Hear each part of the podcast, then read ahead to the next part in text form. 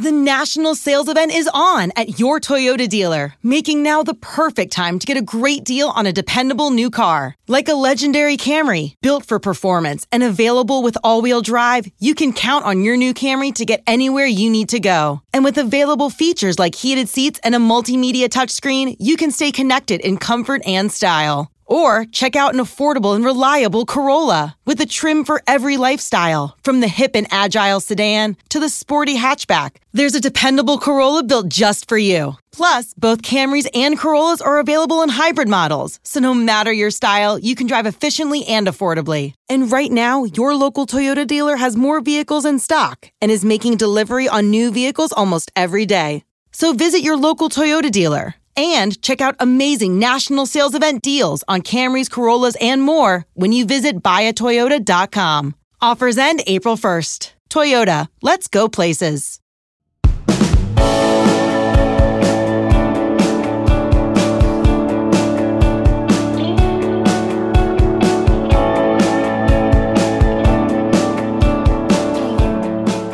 And we're back. They're letting us do it another week, guys. I'm Josh Pate. This is the Late Kick Extra podcast. It's where we get to everything, and I mean everything, that we didn't have time for on Late Kick Live. That's the show we do on the 24 7 Sports YouTube channel.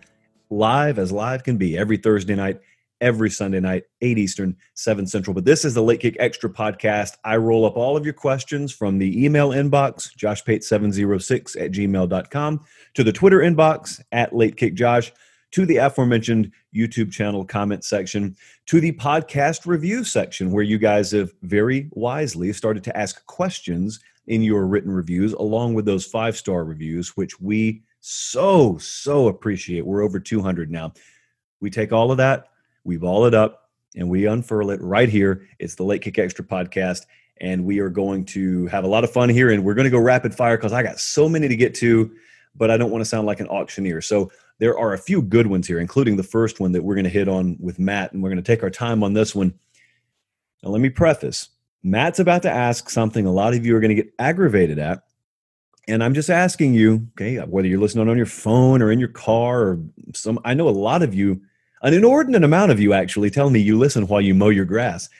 I'm here for any way you want to listen to this, but don't yell until I'm until I'm done reading this question. Just don't yell. Just sit back, Okay, there's a point. We're going to arrive at a logical conclusion. So here's Matt's question.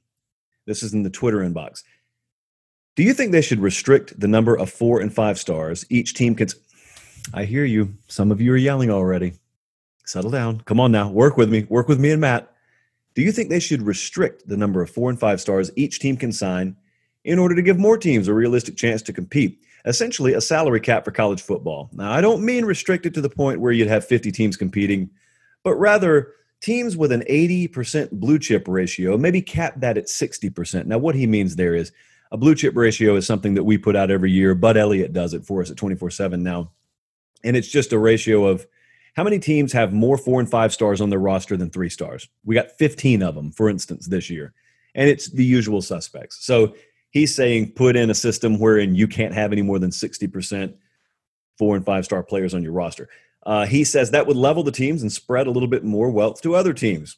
So here's how I answered that in classical debate class form. Instead of giving him a long winded answer, I said, Matt, do you think they should do that?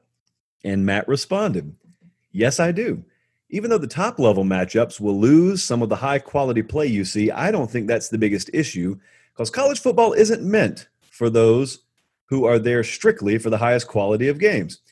That's where the NFL comes in. Those fans look down on college sports. I think more competitive games will be better for college football. Personally, watching Clemson and Ohio State play one or two competitive games a season isn't enjoyable on a weekly basis. Every college football fan talks about 2007 being the craziest year, all the upsets, blah, blah, blah. I mentioned before, I just want to handicap it slightly, not trying to get Alabama and UAB on the same level. I know there are probably a lot of issues and financials that I'm not considering. Matt on Twitter. Now, a lot of you are yelling socialism for college football. Listen, here are the flaws that I see with this argument. Just on the surface, I enjoy a system that rewards you for your success. That's why I prefer the college game over the pro game. I watch both of them, but I prefer the college game over the pro game because I like knowing once I've invested my time and energy, blood, sweat, and tears into building my program, I get more kids who want to come here. And I'm not limited with how many of them I can take. But here's the argument. Okay. The argument is essentially, and I think this is flawed, and I'll tell you why. The argument is essentially okay, man, you got your Alabamas and your Ohio States and your Clemsons and maybe a few other programs, but it's really like a closed club. No, it's not a closed club at all. Here's what it is it's a hard club to join. And there's that T word that no one wants to hear time. A lot of times it takes just that time. Because the bottom line is the programs we're mentioning here Alabama, Ohio State, eh, Southern Cal, once upon a time, and hopefully for them again, these programs have been at this for, in some cases, 100 years. And we've got some folks out there aggravated that they can't snap their fingers or put in a, a four digit code or something like that. And all of a sudden, they're at the big boy table within five years. That's not how Alabama got there. That's not how Ohio State got there. They've been doing this stuff sometimes decades longer than these other programs have existed.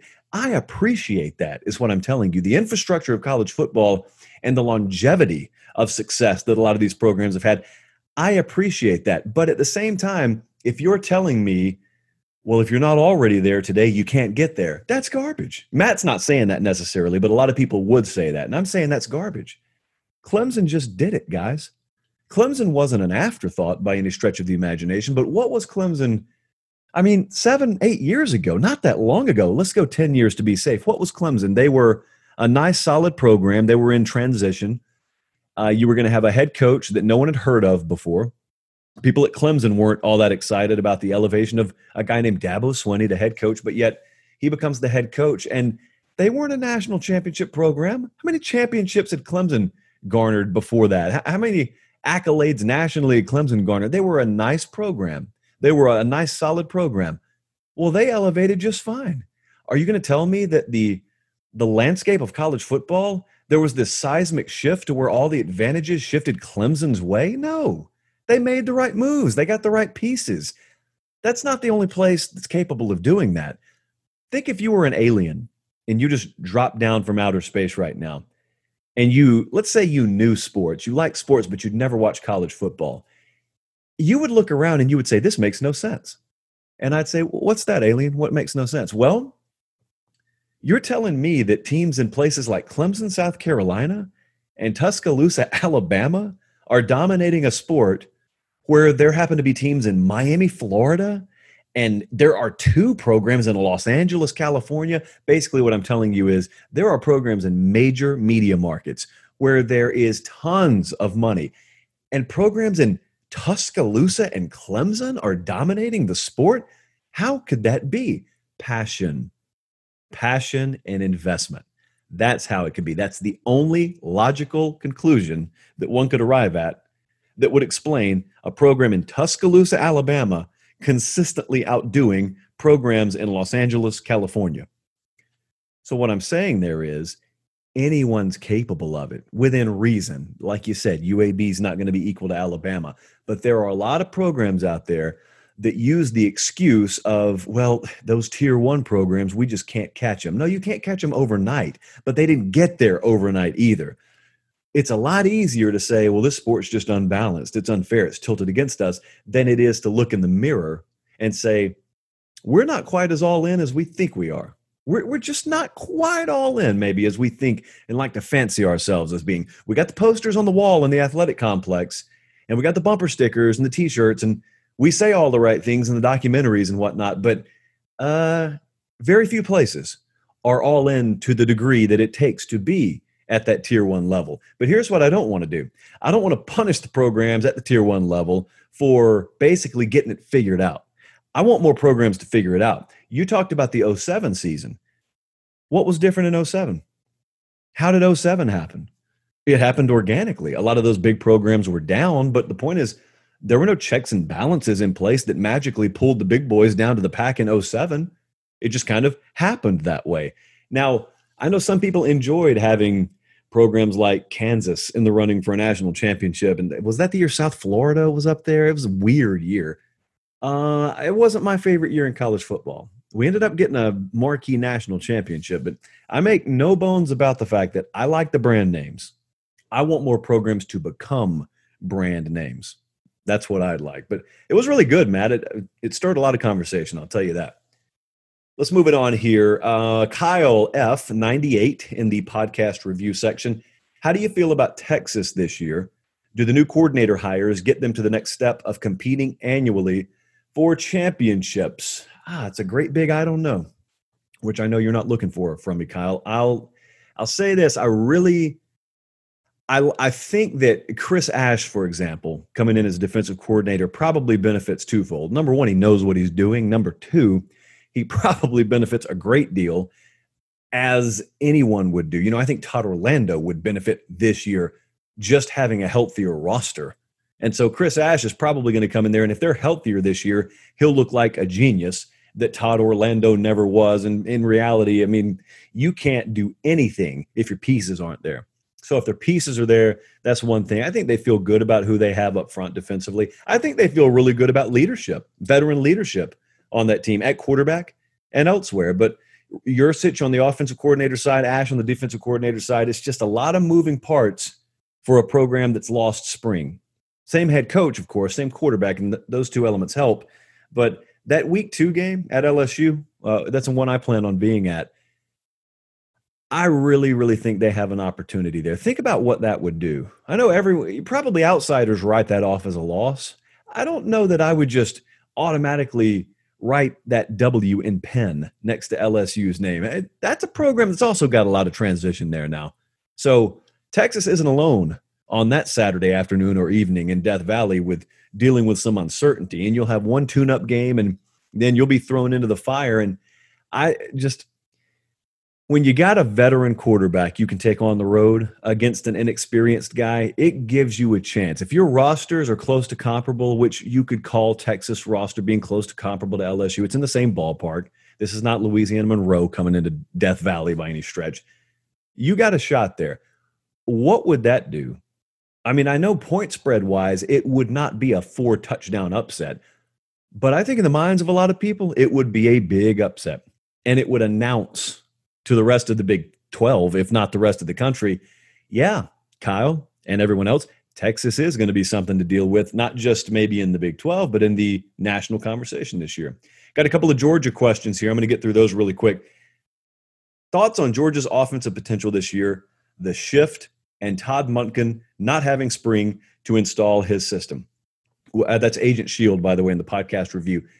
Uh, we've talked about this a lot. And I, there are a couple of videos I've done recently that you can find on the 24 7 Sports YouTube channel under the uh, Late Kick playlist.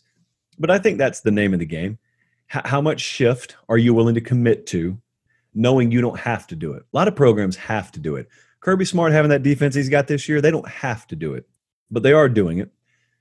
I wonder, you know, that Bama game's in week three. If that were in week 10, I wonder how much different Georgia's offense would look. That's just an open ended question. And this is something we're going to talk about a lot more. I think they have potential. Um, they have questions where they don't usually have them, that being offensive line.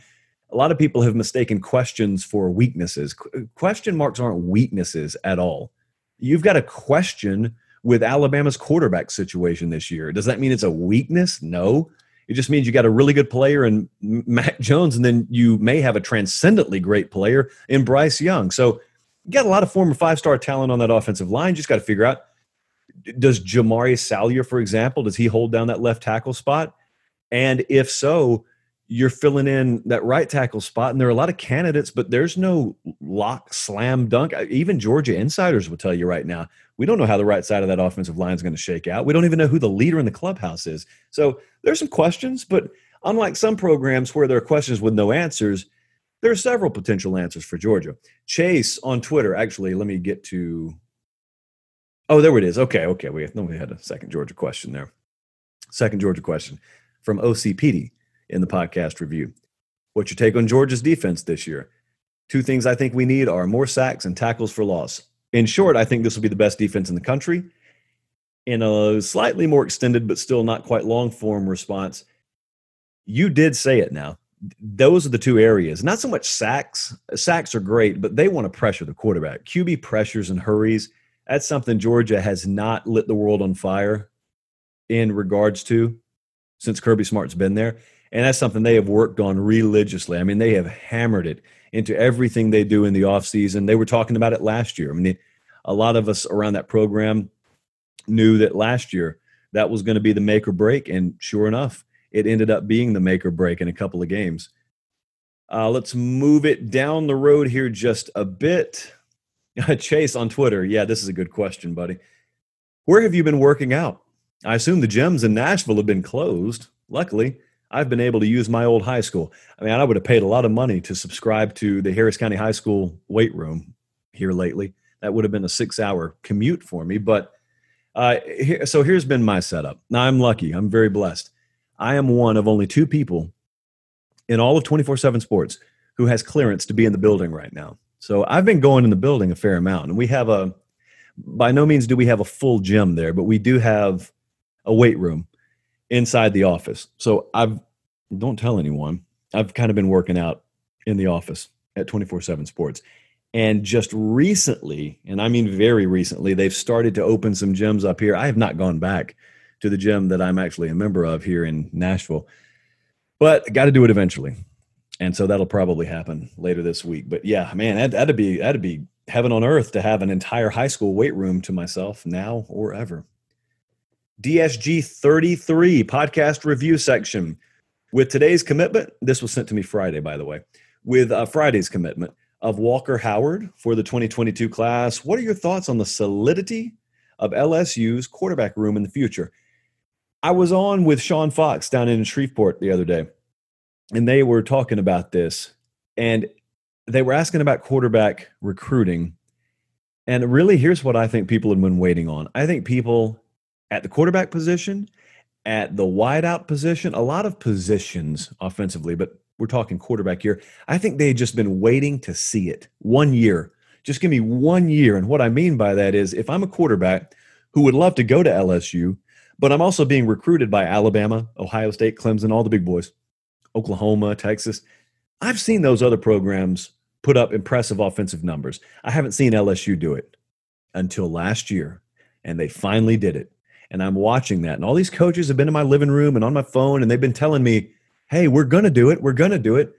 And I've been responding to LSU's coaching staff saying, okay, but these other programs have done it. Like, I need to see evidence. Well, now they have evidence. And now they can take it into any living room in the country they want to. And they can say, forget about what you used to think about LSU. What you saw last year and moving forward, that's going to be LSU. So, my thoughts on the quarterback room is I don't think it's going to be a problem. In the near or mid future, I don't think it's going to be a problem for them again anytime soon. Uh, lame lowball 11 in the podcast review section. As a teenage BYU fan, the program feels different to me from other programs because of the church affiliation and the independent status. What is the national perspective of BYU, and how likely are they to join a Power Five conference? Uh, the national perception, it's kind of like you said, you right now, independent, Mormon church related. Uh, that's part of the national brand. I think that they are inevitably going to once again be a Power Five member. I would venture to guess in the next few years. This is, not something that's a secret. I mean, their athletic director out there has openly talked about this. I think even in this year, this calendar year, he has spoken about it. It's just kind of a weird dynamic. They have the ESPN deal, an independent ESPN deal, and that keeps you afloat if you want to be a big boy program, but you're not in a Power Five.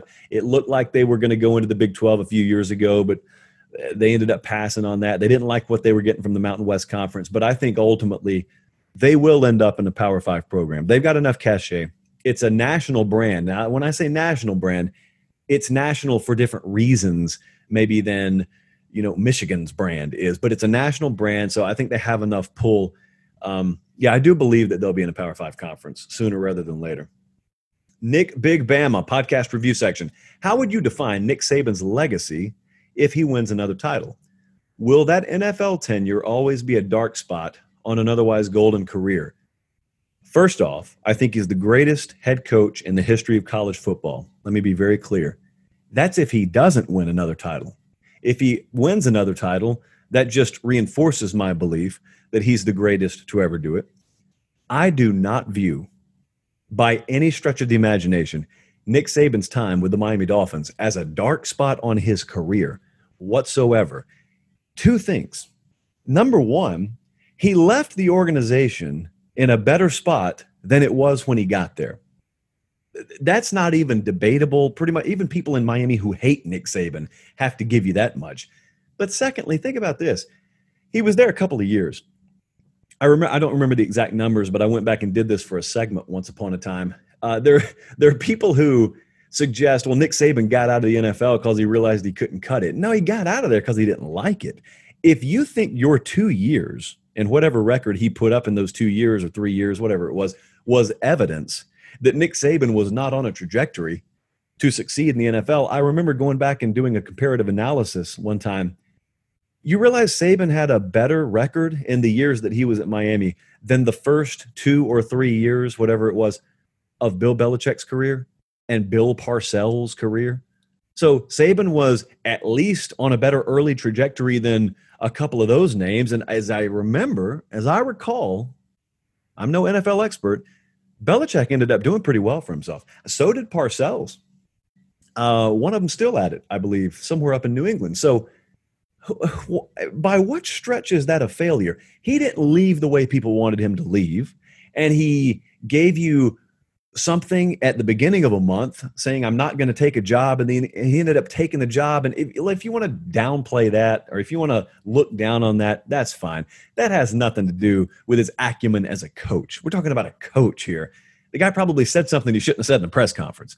But there are a million irons in the fire and a million different wheels moving during those times. And to be honest with you, I never criticized him for it because I'm not so sure he didn't handle it the exact same way I would have handled it and most other people would have handled it if you were in that actual position because it's a no-win position.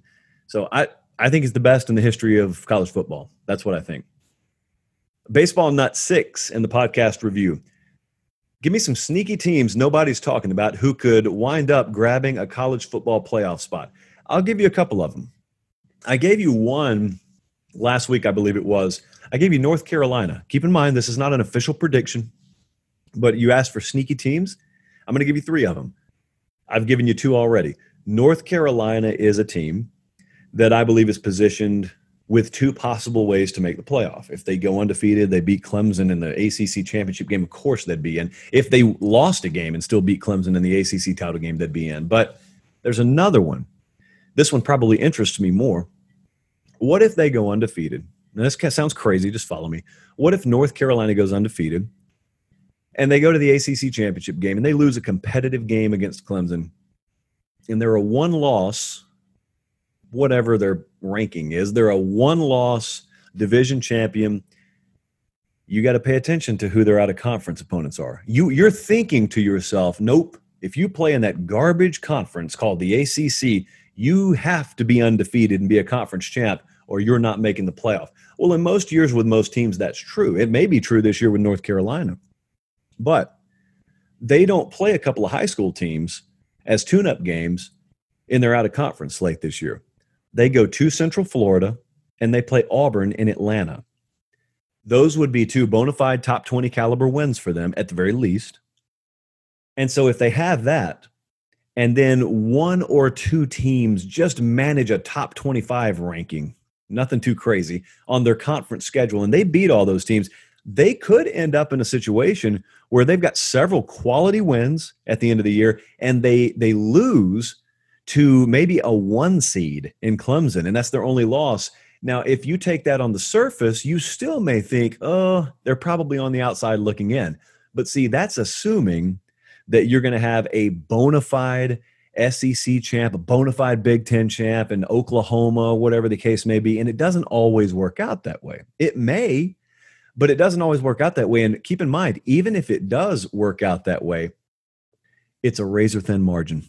So if you have a mess elsewhere, I'm just saying you could have this crazy scenario where two teams from what is perceived to be the weakest conference in America are knocking on the door of the playoff. That would be crazy. That would be sneaky. You asked me for sneaky. Another one is Penn State. I've gone over this before. Now they're going to be ranked in everyone's top 10. So I don't think on the surface that sounds crazy. But I think that just like I said with North Carolina, aside from the classical route, the typical route of winning the conference and you're in, I think they could also be one of those programs. In fact, I think they're the most likely program this year to make the playoff without winning their conference for a lot of the same reasons I just mentioned with North Carolina. And Texas A&M is a team that you won't probably hear me predicting to go to the playoff, but I don't think it would be the wildest occurrence in history. They've got a much more favorable schedule this year. Their first game where they'll probably be an underdog is at Auburn. It's in the middle of the year. And outside of that, they got two very tough games to end the season. They go to Alabama and then they've got LSU at home. Now, here's what I'm thinking. What I'm thinking is when you play in the SEC West, you got room for a loss.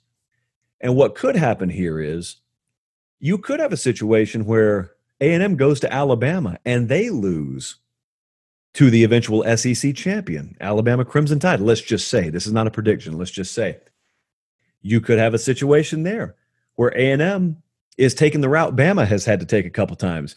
They got one loss. It just so happens to be to the SEC champ or a team that goes to Atlanta, and their resume is still really good, better than some conference champs. Could Texas A&M sit there if they beat LSU in the last week of the season? Let's say, could they be there? Waving their hand saying, How about us? How about us? I think those three would be sneaky, but I don't think that I don't think any of those three would just be so crazy that you'd say, Nope, wake me up when this is over. I must be dreaming. Uh, Joanna, an interesting question here. Joanna on uh, Twitter, favorite song from the 70s, 80s, and 90s. She wants one song from each decade. Believe it or not, I came up with a list in 10 seconds. My favorite song from the 70s is also my favorite song of all time. It is Dreams by Fleetwood Mac. Engineering perfection. Unbelievable. My favorite song from the 80s is a song called Missing You by John Waite. I think it was pretty famous. When I think of 80s sound, uh, Everybody Wants to Rule the World by Tears for Fears and Missing You by John Waite. Those two songs, as soon as you hear the first 10 seconds, those songs encapsulate perfectly what the 80s sound is to me. In the 90s, it's kind of weird. The 90s, I think, are an insanely underrated decade for music, just incredibly underrated. You got to keep in mind, I am anywhere from five to 15 years old in the 90s. Well, four to 15, I don't know how that works. Anyway, I was born in 1985. So uh, the Matchbox 20, I thought was a phenomenal band that did not get their just due in the 90s until you fast forward 15 years and everything's trash. And you look back in retrospect and you say, you know, Matchbox 20, uh, they were pretty good. It's just that in 1998, Matchbox 20 was being compared to like Led Zeppelin from 20 years earlier. And Led Zeppelin, they were not necessarily, but they were still really good. So Matchbox 20, Goo Goo Dolls, Third Eye Blind, I was a big fan. I thought the 90s were the best decade for country music. Ton of country music acts I loved. But there's a song, this has a lot more to do with memory framework than anything else. Memory framework, if you're familiar with the concept, is just that thing where if you see something or if you hear something, it's attached firmly to a memory in your mind of something else. And they're just kind of meshed together. Like you have a song that reminds you of a person or a place. Well, I got a song from the 90s that so vividly reminds me of a place that it's become one of my favorites. The song is You Were Meant for Me by Jewel. It was a pretty big song in the late late 90s, about the time Alanis Morissette was big and whatnot. And the stretch of road that it takes me to is a stretch towards the elementary school that I attended in fifth grade, at least, New Mountain Hill Elementary. It's right there in um, Harris County. And there's just this stretch of road I think because that song was so big when I was in fifth grade, and in our carpool every morning, we would hear the song on the way to school, that it just sort of got burned into my mind. But it's the most vivid piece of memory framework that I have in my mind. It's so random, it makes no sense. It is a song by Jewel, and it is the carpool on the way to elementary school in fifth grade. Was that the direction, Joanna, that you thought I was going to go? Probably not. Uh, podcast review Jeremiah 7803. Where do you see Alabama in five years when Saban retires? Uh, I think Mario Cristobal is going to be the head coach there. I think they'll still be one of the best programs in America. That was very succinct. Tony, you could probably cut that one, man. We had like 15 second VOD there. Uh, let's move it on. Why isn't LSU considered a dynasty if we've won three titles in 15 years and we've played for four? We have the second most titles since the year 2000. Also, don't ever wear anything other than a white t shirt. It's your trademark. Thank you, Sims. Some people call me a flood victim. Some people say I'm too lazy to wash clothes or buy clothes. And to be honest with you, I think accusations two and three are probably true. However, I had someone ask me earlier this week about the white t shirt. And here's what I told him I told him there's a purpose, there's a reason, there's a story behind that white t shirt. But not all stories are meant to be told just know that if it stands out enough for you to notice, then that just means it adds a little bit more flavor and one more unique layer to our brand here. And when I say our brand, I mean our brand because it's as much yours as it is mine. And that's a good thing. So, white t shirt's going to stay. As for LSU and a dynasty, uh, on the surface, I think the stats you threw out say dynasty. But then past the surface, I don't think LSU has been a dynasty. I think they've been a really good program for an extended period of time. And if these three titles would have come within a span of about five or six years, then I think, yeah, we would be talking dynasty. But think about what we said here. You got three championships in the last 15 years. That's true, but they were 03, 07, and 19. 03 and 07 and 19. There are three different coaches, first off. Secondly, 03 and 07, that's a different world. I mean, people think about the 07 to the 19 stretch and think about think about how different college football is and think about how different the program is. I just think that you have three walls. Like when I think about the the history of LSU, the recent history of LSU, I build a wall between Saban and Miles, and I build a wall between Miles and Orgeron. And the bottom line is in any of those three compartments, there's only one championship. Now, what Ed Orgeron could do is he could run off a little string here where they are called a modern day dynasty, but I don't look at the past 15 years of LSU and call them a dynasty. I call them a really, really good program. I wouldn't call that a dynasty. I don't think the domination, the level of domination has been there to the degree that you would need, like Alabama. That's domination. Alabama's run off a string where they have been insane. They've won, he's won five championships there. Nick Saban has. Uh, had won five in the last decade. I mean, because he won one in what? 09, 11, 12, 15, and 17. That right there is a dynasty. And number one recruiting classes virtually every year, pumping more kids into the first round of the NFL draft than they've lost games. Think about how insane that is. Nick Saban has more first round draft picks than losses at Alabama. How's that even? That's not even possible on Xbox, let alone in real life. So that's a um, it's a good program. LSU's been a solid program. There are extra steps you got to take to be a dynasty. All right, let's move it on here. Hawk fan for life in the email inbox. I love late kick. I was born and raised in Iowa. I'm a Hawkeyes fan who lives in Texas. Even as a Big Ten loyalist, I acknowledge SEC dominance what will it take for schools in the Big Ten besides Ohio State to match the SEC effort? I'm glad you asked it that way because I don't think it's an effort deal. I really don't. I don't think it's an effort deal. To say it's an effort deal would suggest that they're not trying as hard outside of Columbus, Ohio. They're not trying as hard in Ann Arbor, Michigan as they are in Athens, Georgia. And I really think they are I just think that there are, I don't, you know what? There are probably different shades of ways to answer this question because I don't think there's any one area where there are just these 15 blinking red lights saying, here's the problem, here's the problem.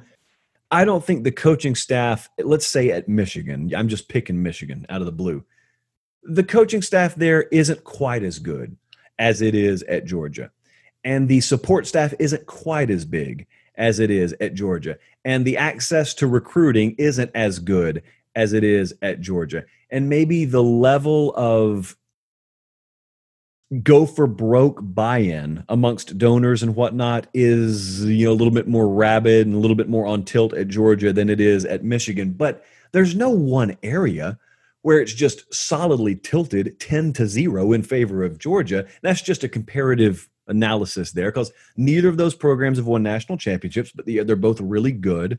They're both in the top three any given year of their conference. I don't think it's an effort thing. I just really, when you get the right pieces in place like they have at Ohio State, you just appreciate it because that's not normal. It's not normal to have all that coalesce. Kyle from PTS, this is in the podcast review. Was Tyler Simmons on side in the 17 national championship game? What difference did it make in the outcome? Well, of course he was on side. Uh, there was also a false start that wasn't called on the Alabama side of things. I don't even know if the play should have happened. Uh, I don't know what what effect it had on the outcome. I have no clue. I, I never even I hear my Georgia buddies ask me that all the time. I don't even know how to entertain that. You know, there's this question of if you were to change one thing in history, would everything else have played out subsequently just like it did? And of course, the answer is no. So you change one thing, maybe you change everything. Like you could have you could have had Georgia block that punt and Alabama go on to score touchdowns on their next four possessions. For all I know, I have no clue. But I did answer the question. Uh, let's go, Dylan here. Email inbox. I paused episode 29 of Late Kick Live right around 1430 when you were talking about how Alabama, Clemson, and Georgia have full buy in, oh man, we just talked about this. And that's what it takes to get the results that they have. What are other programs that you believe also have that level of buy in? And does this generally come from the head coach or the AD? Uh, there's only one more, uh, two more probably. I think Oklahoma has it. I think that Ohio State has it. Very short list, extremely short list. I think it is still TBD at Texas A&M. I think LSU has this now. This is very recent. I think since they made the move at athletic director with Scott Woodward, I believe all the boxes are checked there now. You ask, is it a head coach thing? Is it an AD thing? It's everything. It's all of the above. There has to be a singular focus. If you're asking, what does it mean to be fully all in? It's more than a slogan. It's more than a poster on the wall, like I talked about earlier. It is a singular, razor sharp focus, and everyone's on board with it. When you walk in the building and you ask the janitor or the head coach, hey, what is the goal? Like, what are you trying to do here? Everyone's messaging is clear. Everyone's on the same wavelength. There's no side effort, side deals. There's no ulterior motive. There's no power struggle. And this is what surprises people a lot of times to find out. One of the one of the perks of being in the kind of section of this business I'm in is you get to talk to a lot of people behind the scenes. And you find out with the power structure, even around a lot of major programs, there are people who have access because of their eh, political prowess or, or financial prowess. And they value that power and access more than they would value that program winning. If they can have that program win and they maintain their status, they're fine with it but there are a lot of quote unquote power players around some major programs that would much rather sit there and watch eight and four happen as long as they are at least with a hand on the steering wheel. I know that sounds shocking to a lot of people. You probably haven't experienced how drunk power makes you feel. Once you experience it, then you understand if someone were to tell you, hey, we can succeed, but you got to give some of this power up, well, does that really feel like success to you? And sadly, for a lot of people, the answer is no. That's why it's so rare. That's why you were able, and I was able to list the number of programs that truly fit that description on pretty much one hand right now. And that's usually the way it is. Tracy in the email inbox, help me understand the whole infatuation the media has with Dan Mullen. Some people are asking the question Will Kirby Smart come under scrutiny or scrutiny as being overrated if he doesn't win a championship or if he loses to Florida this year? Mullen hasn't come close to winning a championship. He hasn't beaten Kirby on the field. His recruiting prowess is average. His coaching isn't as superb as the media makes it out to be. The reason he has to be, or the reason he has to do more with less, is because he can't recruit. And this should be factored into your qualifications as an elite coach, even with the coaching turnover and players who are no longer at Georgia, why are media types ignoring how much Florida lost with nowhere near the depth on its roster? Tracy, let me be blunt with you. Most people, not all, a lot of people predicted the outcome of the SEC East this year before they ever even looked at a roster. Here's what they knew they knew Georgia lost a quarterback, they knew Florida had a quarterback coming back, and they knew they wanted Florida to win the East this year. Not because they're Florida fans necessarily, but because they just want something different. No one wants to see the same program win every year. See, you're um you're asking what's the infatuation with Dan Mullen. I don't necessarily know that there's an infatuation. Here's how I read the room right now. I read the room that a lot of people, because they're bored with the current state of affairs in the SEC East, they just want a different outcome, which means they have to have Florida win because they think Florida is the only viable contender in the East. And I probably agree with them this year. And that means they become Dan Mullen fans, at least for a year. Here's what I want you to pay attention to.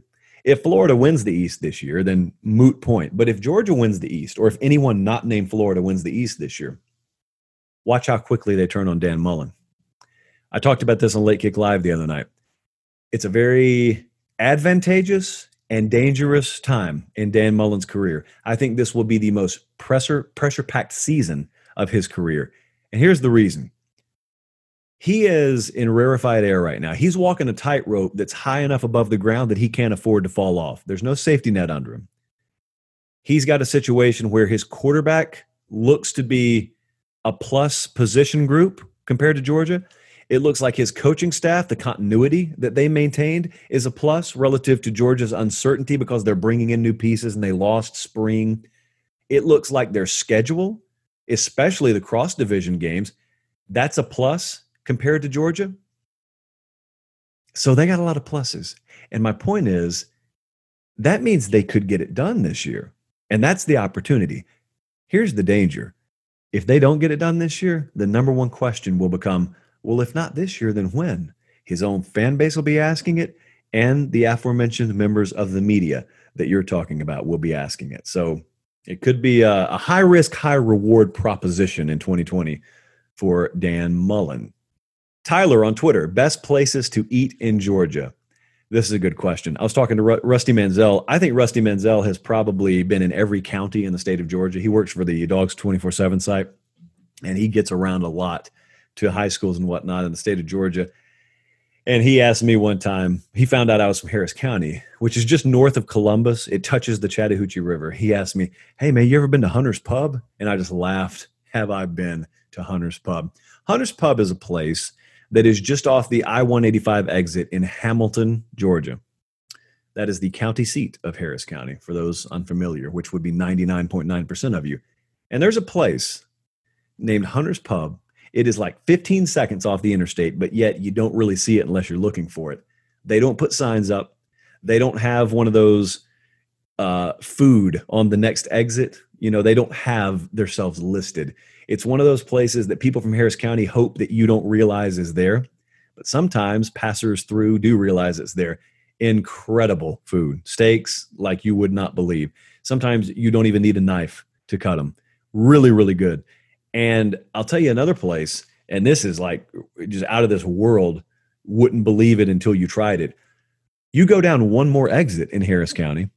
I'm giving you a lot of stuff that's close to home. You go down one more exit, there's a Chevron it's the Highway 315 exit in Fortson, Georgia, the Mulberry Grove exit. And um, there's a Chevron there, and there's a restaurant attached to the Chevron. Now, I'm about to pitch gas station food to you as one of the best places in Georgia, but I'm asking you, don't knock it until you try it.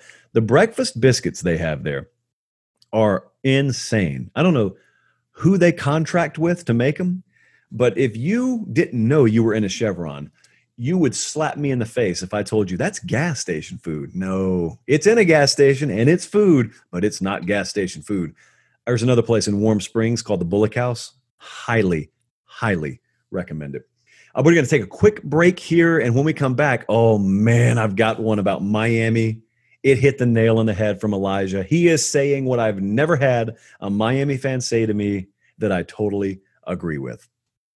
Passion, drive, and patience. What brings home the winning trophy is also what keeps your ride or die alive. eBay Motors has everything you need to maintain your vehicle and level it up to peak performance from superchargers, roof racks, exhaust kits, LED headlights, and more. Whether you're into speed, power, or style, eBay Motors has got you covered.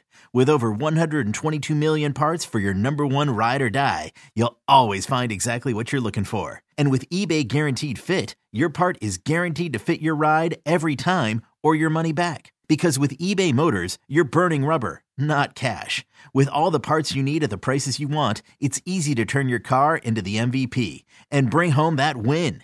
Keep your ride or die alive at ebaymotors.com. Eligible items only, exclusions apply. Knowing how to speak and understand a new language can be an invaluable tool when traveling, meeting new friends, or just even to master a new skill. But it's not always simple when you're bogged down by textbooks and structure classes. That's why so many people trust Rosetta Stone. Rosetta Stone is the most trusted language learning program, available on desktop or as an app. It truly immerses you in the language you want to learn, like Spanish, French, Italian, Chinese, and more. You won't just be studying English translations. The Rosetta Stone intuitive process helps you pick up a language naturally, first with words, then phrases, then sentences. Don't put off learning that language. There's no better time than right now to get started. For a very limited time, listeners can get Rosetta Stone's lifetime membership for 50% off. Visit rosettastone.com slash rs10. That's 50% off unlimited access to 25 language courses for the rest of your life. Redeem your 50% off at rosettastone.com slash rs10 today.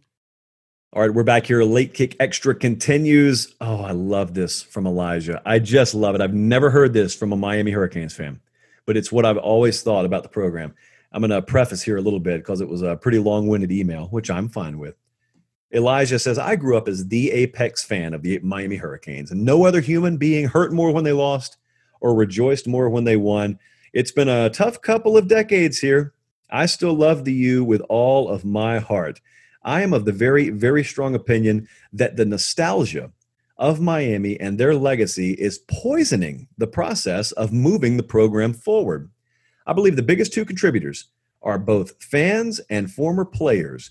To be clear, the fan base is the primary protagonist. Their naivete, how about that? Ignorance, frustration, they fuel the fire the most. The players, at least from my point of view, are more frustrated than anything. I don't think they will ever completely rope off South Florida from Daytona to Orlando like they used to. Miami will never celebrate and dance perversely while backflipping and throwing up the U with their hands like they used to.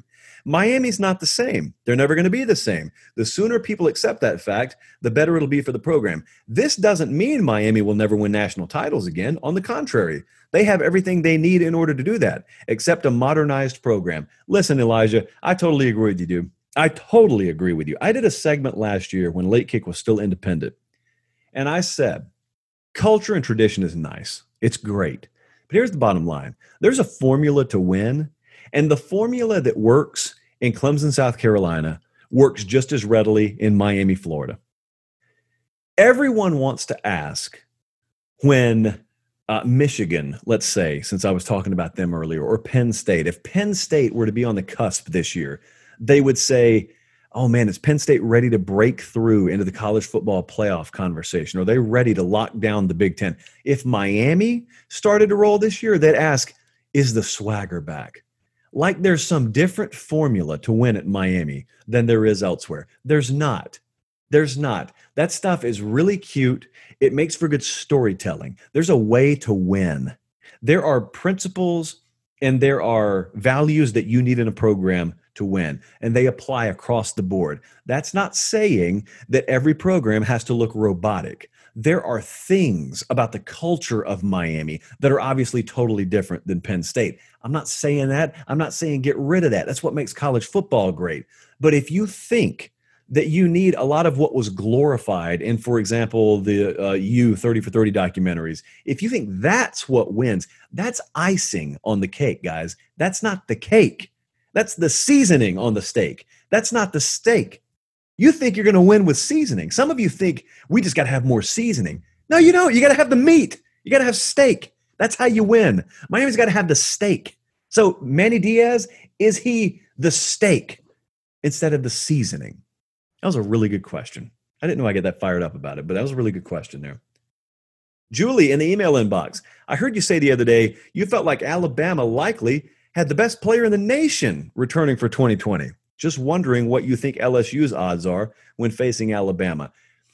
Yeah, I said this about Jaylen Waddle. Now, obviously, I know that Jaylen Waddle is not going to be as important in terms of a point value for Alabama in a given game as Justin Fields will be for Ohio State. Trevor Lawrence will be for Clemson, etc. I understand that. Let's say non quarterbacks. The reason I think Jaylen Waddle is a guy who's higher for me even than Ja'Marr Chase, who is a consensus number one wide receiver in the country and number one wide receiver projected in next year's NFL draft. It's because I think Jaylen Waddle's more versatile. Waddle's going to be your returner. Waddle's going to be obviously a star wide receiver for you.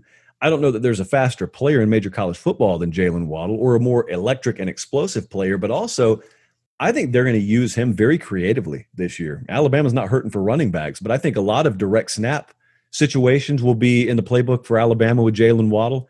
I think they look at the way that they underutilized Kenyon Drake and need to say, never again. We got a guy like Jaylen Waddle here for one more year. Let's make sure we squeeze every ounce of potential out of him. Now, as for LSU's odds, LSU's got good odds against Alabama. They play them at home. Not that that's ever meant anything in that series, but I there's no reason to to have doubt about your program. Listen, you don't know what you're going to be this year, but you don't know what Alabama's going to be yet either. As last year showed us, a whole lot, and I mean a whole lot, can change between now and when those teams play. Jeff, in the email inbox, if COVID 19 disrupts finances of schools, could you see realignment taking form? I'm looking at it from a travel standpoint. Budgets may still be massive for that to happen. However, if it does occur, which schools could you see moving from one conference to another? If Power Five schools split from the NCAA, could you see realignment forming in that situation? If neither of these scenarios arises, could you see realignment happening again? I think a lot of these things could happen. I don't think that they're going to be precipitated necessarily from COVID 19, Jeff. I think maybe they are detached in a lot of cases. I, and listen, we're all going through this at the same time for the first time. So it could, but at the same time, I've heard some unequivocal no's from Power Five conference commissioners to this very question that you're asking. Now, could we see realignment in the future? Could there be ripple effects that catch up with programs or conferences two years down the road that were triggered from this pandemic? I guess like that certainly could happen. The way that this story is going to play out, the fi- whatever the final chapters are in the how college football dealt with COVID 19 book, whatever they're going to be, I don't think they're very predictable right now. From Mac on Twitter, if Notre Dame was in the ACC for football, how much different would the perception of the ACC be? It would be very different, Mac. It would be, I mean, let's just say, what if Virginia Tech became a top 10 program again? They're in the ACC.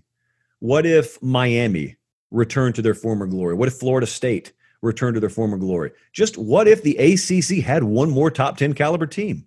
I think it'd be worlds different. That would be a 100% improvement on what you currently have there. So, I mean, it would be a big deal. I don't think there's any doubt about that. Carter on YouTube. What do you think will happen in Bama's backfield this coming season? Do you believe it can make their offense more diverse? Yes. Yeah, I do.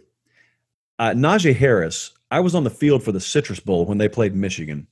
And the way he ran, especially in the second half, was like a man possessed. And I'll tell you what, it screamed to me this is his final game.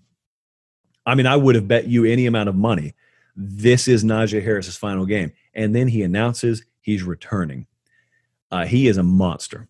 Trey Sanders, they were ultra excited about seeing him, five star running back, I believe the number one running back in the 2019 cycle.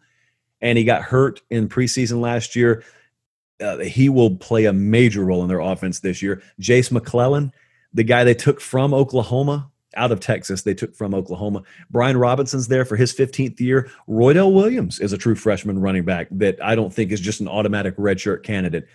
A lot of these guys are good out of the backfield. A lot of them are good in a variety of different roles. So, yes, uh, there's only one football to go around, but they have infinite potential at their running back position, and they have probably the best offensive line in college football this year.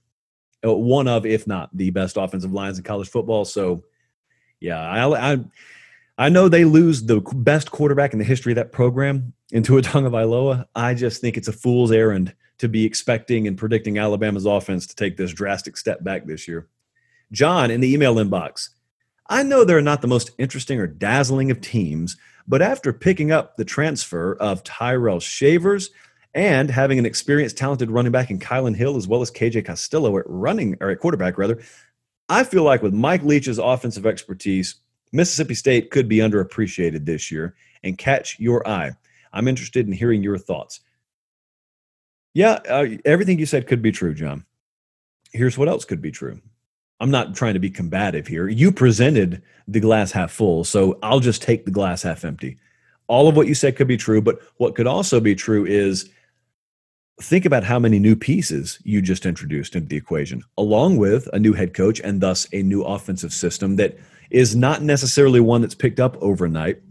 I mean, think about how important timing, rhythm, repetition, all of these fundamentals are to the success of that offense. And keep in mind, you're not dealing with top shelf talent. Not that Mississippi State is terrible, not that they lack talent. They're not on the same level as necessarily Alabama is or LSU. You get the drift there. So that's one advantage you don't have. Uh, another advantage you don't have is time being on your side. And the third disadvantage is this is not 2005 in the SEC. This is 2020. No one is taken by surprise by teams throwing the ball a lot in 2020 in the SEC. Virtually everyone's doing it down here. To be honest with you, I think maybe the approach that Jeremy Pruitt could be taking at Tennessee could end up looking more radical because I think it's going to be a lot more fundamental and it's going to be a lot more old school. And that's not what anyone does here anymore. So I think if it were 10 years ago, 15 years ago, Mike Leach would be a lot more concerning to other programs than he will be this time around. That doesn't mean he can't win. He's just not going to do it surprising anyone. Let me say it that way. Rob, email inbox. With Bo Pelini taking over for Dave Aranda and a talented defense, what will LSU's defense look like? Uh, a couple of names I'm really excited about. Jabril Cox, obviously, that's the transfer linebacker from North Dakota State. They're really excited about him. I'm really excited about him. Obviously, Derek Stingley. It was really big. They got Jacoby Stevens to come back, but up front, uh, Ika, you can choose which first name you want to use from him. Tyler Shelvin, like guys like that. This is a season for those guys to make their mark. They they have questions, but everyone has questions. Twenty five percent of your roster on average overturns every year. Um, I'll be honest with you. I've still got to see Bo Pelini put a dominant defense on the field in modern day college football. Like the last time that he was doing it versus now, a lot has changed. Now, I'm certainly not suggesting that I, I think the games passed him by. I just, the way that you did it at a high level in 07 is not the way that you would go about doing it in 2020. Even the best defensive minds in the game have had to evolve. Bo Pelini would be no different. So, um, that's one of the things that I'm really interested to watch this year. Mac on Twitter. Uh, another question here. Commonly, we see tier one programs consistently win at the top level. While they all have great coaches, it's easier to win there than at programs like Minnesota with PJ Fleck or Utah with Kyle Whittingham or Virginia with Bronco Mendenhall. My question is how do you judge how successful a coach actually is or coaches who don't win national championships, maybe, but they bring programs out of irrelevance. Well, I always ask two questions to this. Number one, I ask, what are you doing relative to what you have? And what are you doing at that program relative to what history says is normal for that program? I think the perfect case study for this was always when Chris Petersen was at Boise State. When Petersen was at Boise State, I was in the South. I'm still in the South, but I was in the South at the time and they'd knock on the door of the BCS every year. And, you know, anytime someone said, Ooh, could Boise compete with SEC teams? That was always a foolish question, but it was foolish for different reasons than people thought. A lot of people would say, Oh, if Chris Petersen had to play an SEC schedule, oh, he gets smoked and his roster would be depleted. Well, of course it would have been, but that's irrelevant. If Chris Petersen was playing in the SEC, he wouldn't be recruiting in Boise, Idaho. He would have been down here somewhere with equal resources to everyone and access to talent that everyone else has. But he was in Idaho. You don't compare Chris Petersen at Boise State to someone at Florida. You compare them to the other teams in their conference and think about how long they ran roughshod over their conference out there with no discernible advantage. In fact, I would argue relative to a program like Fresno State being in California, If you're in Idaho, you have a big disadvantage. What do people know you for? You got a blue field. Great. Like, you know how hard it is to get kids to come to Idaho when they have other options closer to the West Coast? And yet, even when all things weren't equal, if anything, he was disadvantaged.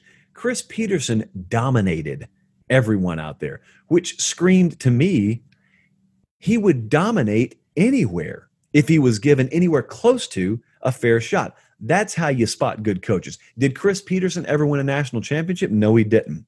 I always thought he was one of the very best in America. I, there were times where, for example, people would ask me for my list of best head coaches in America. I would put Chris Petersen above guys who had won national championships. Let's keep it going here. Hayden on Twitter. What do you think of the hires Memphis has made? And what do you think about Memphis in general? Uh, we had a feature with Ryan Silverfield, actually. I think we posted it today. Now I'm recording this Tuesday. And it was just kind of an evaluation U series feature. It was with Barton Simmons, and he was talking about offensive line play. He walks into a very advantageous position. I'll tell you that. I mean, that's a program that is set up for success. Uh, they, well, I mean, you know the schedule. I think they open with Arkansas State this year, but they do go to Purdue this year.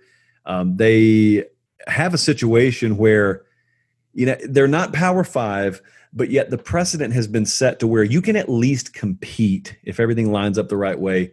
And if even if you're not competing, like they have branded themselves Power Six in the AAC, and it's very smart. It's very savvy branding. So Ryan Silverfield, I think, is in a really good position here. I mean, what you have to ask yourself is, how does he view the Memphis program? I asked this question with Fickell at Cincinnati. I asked this question with whoever happens to be at Central Florida at any given point, can you get a guy there that views it as a destination job instead of a stepping stone job? That's the big question. That's the difference in being G5 and Power 5. That's one of the big questions that you always have to ask yourself. Chris on Twitter, why does a coach like Jimbo Fisher seem to get a pass on his offensive philosophy and others don't? Kirby Smart, Nick Saban, before he adopted, or he adapted rather, Pat Fitzgerald, Les Miles, they've all been raked over the coals for their man ball approach, but we never hear much about Jimbo. Oh, I think you hear quite a amount. Uh, well, at least I've heard quite a fair amount of criticism. Chris, I think that people are willing to give him one more year. But if they take this opportunity that they have this year and they squander it away and they're eight and four, or even nine and three, given what people expect out there with a veteran quarterback and your roster is as good as it's been in a long time, and you still can't get out of your own way offensively, I think there'll be a lot of criticism. I really believe that. I I've heard a fair amount of criticism about maybe it's been whispered instead of screamed. That's maybe why, but I've heard a fair amount of criticism. D Golfer 60 YouTube. You talked about how coaching hot seats are a wash this season, and that makes sense. But what about the other side of that coin? Is there any program that you feel like is ready to make a jump this season, like a four win improvement, only to have that success not be something lasting. I'm going to pause on that one, D Golfer 60 from YouTube. I appreciate it. This is something I'm working on, and it's a feature that I'm going to do coming up closer to the season. So bookmark that for me because that's a really good question. Uh, Jay in the YouTube section, comment section. Does the addition of Felipe Franks help improve Arkansas program this season? Well, yeah, it helps improve the Arkansas program. But I'll tell you what really improves the Arkansas program is being able to have Barry Odom fall in your lap as your defensive coordinator and Kendall Briles fall into your lap as your offensive coordinator. I mean, Sam Pittman struck gold there with those coordinator hires. They've got a long way to go to even have a competitive roster. That, that roster is bad by SEC standards right now. And Felipe Franks is probably not going to change that. And a coordinator overnight's not going to change that. But they do have the right guys in the right positions on that coaching staff, at least, to be excited about. Stephen, YouTube, last one for us here.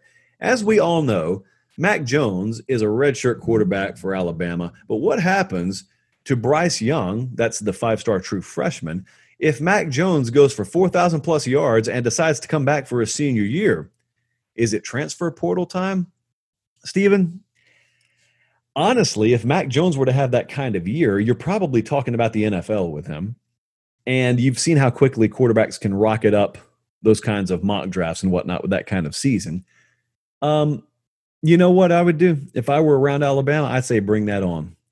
That's the kind of problem you want to have. That's kind of thing a lot of people shy away from, and I've never understood why. you bring that on, man. I don't think it's going to happen that way necessarily because I think Bryce Young is going to get enough playing time this year to understand that Ed ultimately is his job there. That's what I believe now. But either way, if if Mac Jones throws for or uh, yeah, if Mac Jones throws for four thousand yards this year, I think you've got a really good problem on your hands. All right, so we went through this as quickly as possible, being respectful of all the questions. If you want to get questions in, joshpate706 at gmail.com. Hit me up on Twitter at latekickjosh. Hit me up in the podcast review section. You can submit questions there. I really really beg you guys. I don't want to beg. That's strong. I'll go ahead and beg you. Hey, I'm begging you. Give us five star reviews there. We really love that. And we will see you in a number of different places every Thursday and Sunday night, 8 Eastern, 7 Central, on the 24 7 Sports YouTube channel. And you can hear the Late Kick Extra podcast here every Wednesday. And we also upload every show that we do on YouTube as a podcast. And we've had some really good numbers here, really good traction. And I mean, it's June, guys. So Imagine what it's going to be like when the season gets here, right? Until then, I really appreciate you guys listening, really appreciate the support. I'm Josh Pate. This has been the Late Kick Extra podcast. Take care.